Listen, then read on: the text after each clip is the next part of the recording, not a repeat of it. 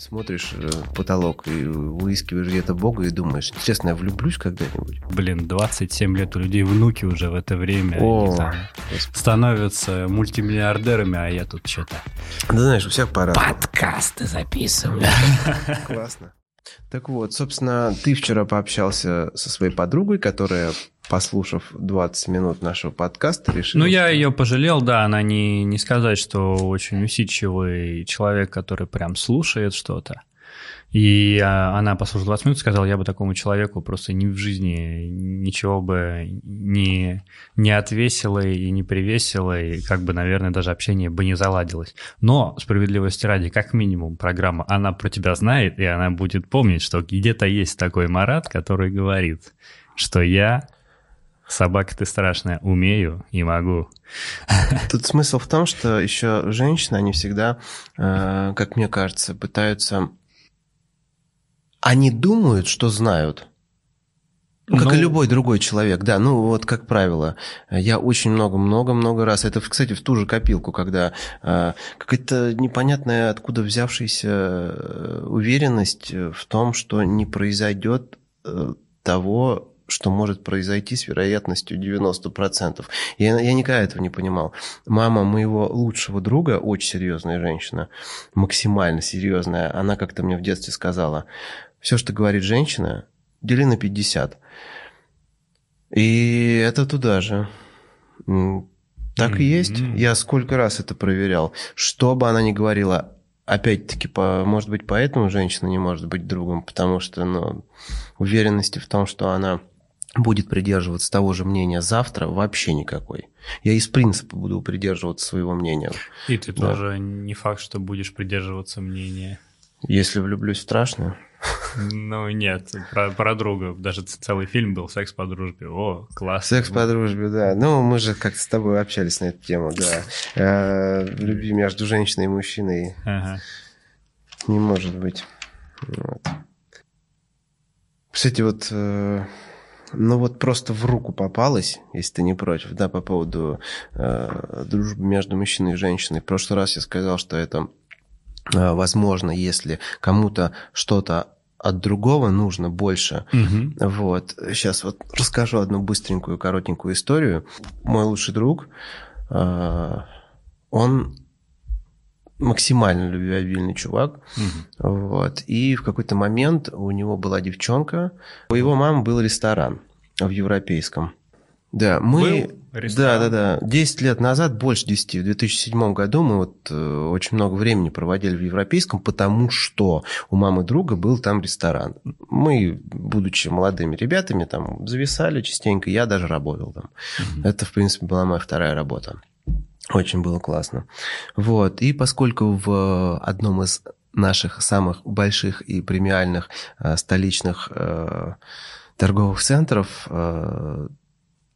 там было множество всяких заведений, оказания услуг, как и, впрочем, как и мейкап. Вот, мейкап, там работают одни девушки, там их очень много. И так получилось, что мы тусовались с этими девчонками. Ну, какой-то период. И мой друг тусовался с девчонкой оттуда. В общем, в принципе, они проводили время, и он уехал к себе на родину. Зимой он уезжает часто в свой родной город российский, на охоту, отец у него там, то есть там классно, снегоходы, в общем, движение. Вот. И как-то оставил ее, грубо говоря, ни с чем. То есть она влюбилась. И вот тут такой вот момент дружбы между мужчиной и женщиной. Она стала со мной общаться так много. То есть лично мне от нее ничего не надо. Я тусовался с ее подругами оттуда же, да, с ее работы.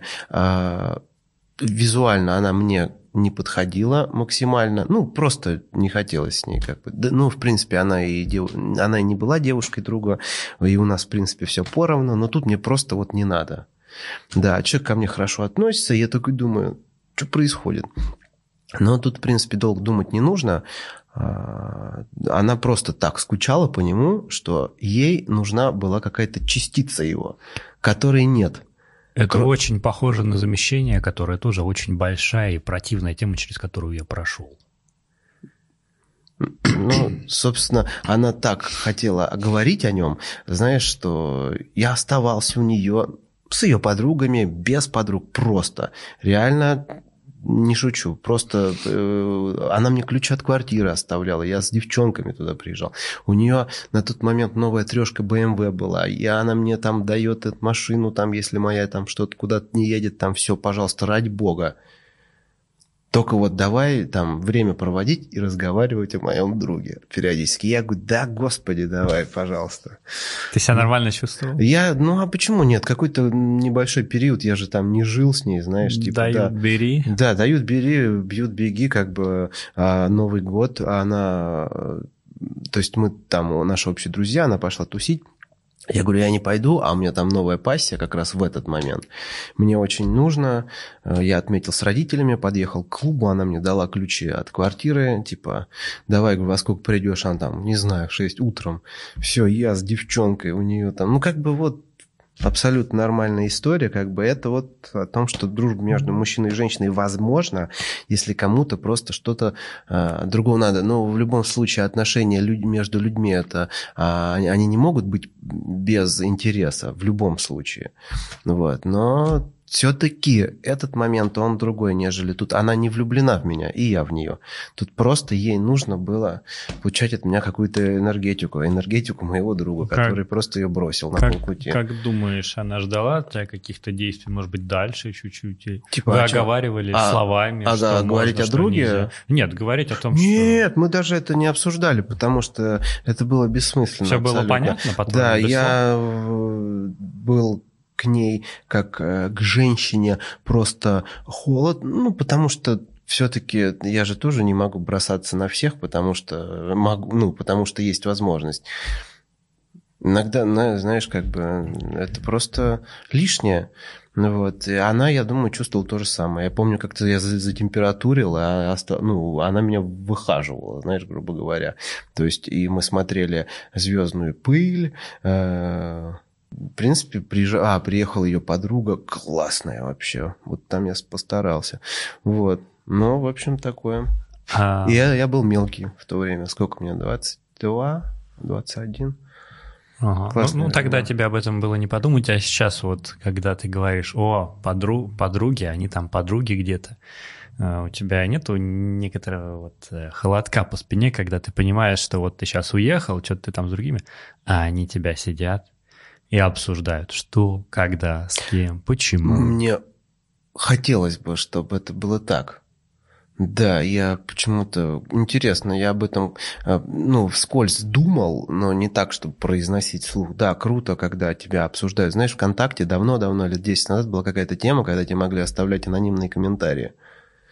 Ну да, был. Блин, я даже не знал. Значит, такие комментарии оставляли. Ну, я не хочу их зачитывать, их слишком слащаво, но прям много разных, разный стилек. Ну, я надеюсь, что это были разные люди. Поэтому... Потому что у меня были опыты, когда, ну, вот, как бы, там, подруги вроде, угу. И вроде как бы что-то... Что, обсуждают тут... твой член? Да, ну, и, да, обсуждают, ну, как бы момент близости, он для меня какой-то такой, знаешь, очень... Сакральный. Да, то есть да, давайте не смешивать краски ее по РСТ, я тут не в художественной мастерской. Скорее всего, они это обсуждают и всегда будут обсуждать. Хотя, знаешь, смысл, наверное, в том, от них бы я не смог добиться того, чтобы они не обсуждали, потому что как бы процесс был не с ними по отдельности. Блин, парни тоже обсуждают. Вот у меня есть друг, мой близкий друг, он меня частенько просит скидывать фотки моих новых девчонок. И, ну, я ему нет, скорее да-да. Все скидываю, рассказываю. Знаешь, еду там у девчонки к новой. Вот. Он такой, что делаешь? Я говорю, вот еду там, то есть 50, а это мой друг детства. Дачный друг, скажем так. Дачные ребята. Да. Классный вообще, интересный парень, смешной, веселый, сильный, смелый, все. И он мне звонит: ты что там? Я говорю: ну вот, еду к девчонке, взял вино, там, может быть, останусь, не знаю, как там будет. Он такой: ладно, что-то поболтали, все, говорю, подъезжаю, пока. На следующий день мне звонит и таким голосом: я хочу знать все. Вот, ну, забавно, забавно. Вот, и тут периодически он меня там уже давно просит показывать, там, если что-то есть. Ну, просто интересно ему там, да, домашнее видео там. Шучу. Нет, не шучу. Шучу, не пошутил. Вот. И вот сейчас тоже он мне говорит про мою нынешнюю девчонку. Есть? Че? Да. Есть че? Я говорю: блин. Вот уже, а уже ну, все. Уже не покажешь, да, потому что с человеком я, как бы, грубо говоря, живу. Угу. Это уже другой момент. То есть это, ну, не совсем проходной вариант. Вот поэтому как-то чувство совести какое-то должно присутствовать. Вот я хотел спросить, а что он же сейчас увидел, что от тебя материала не поступало, и все, Маратка пропал? Ну, будем обсуждать старое. Благо нам есть что обсудить. Да. Как и с тобой. Архив. Да. Архив архивов есть. Я называл это тележку чемодан воспоминаний. Чемодан. Иногда думаешь, вот умрешь, будешь лежать на смертном одре, вернее. Вот, уже такой мало пожил, мало увидел, а я такой скажу: да, нормально. Ну, я с этой целью сначала начал записывать видео, ролики, ну, просто из того, что произошло, потому что, ну, что у нас сейчас есть?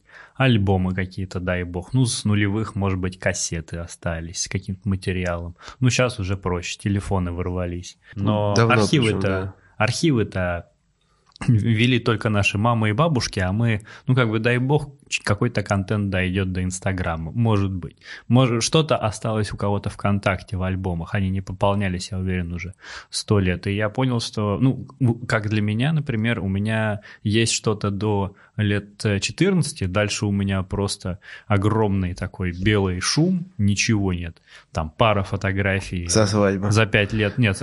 И вот как раз с момента свадьбы у меня что-то вот появилось. И я понял, что, ну вот, условно, лежу я на смертном одре, значит, у меня там дети, внуки, дай бог, правнуки какие-то потом будут спрашивать. Ну, мне бы сейчас было интересно приехать там на родину к себе, там, в Уфу, спросить: кстати, а откуда?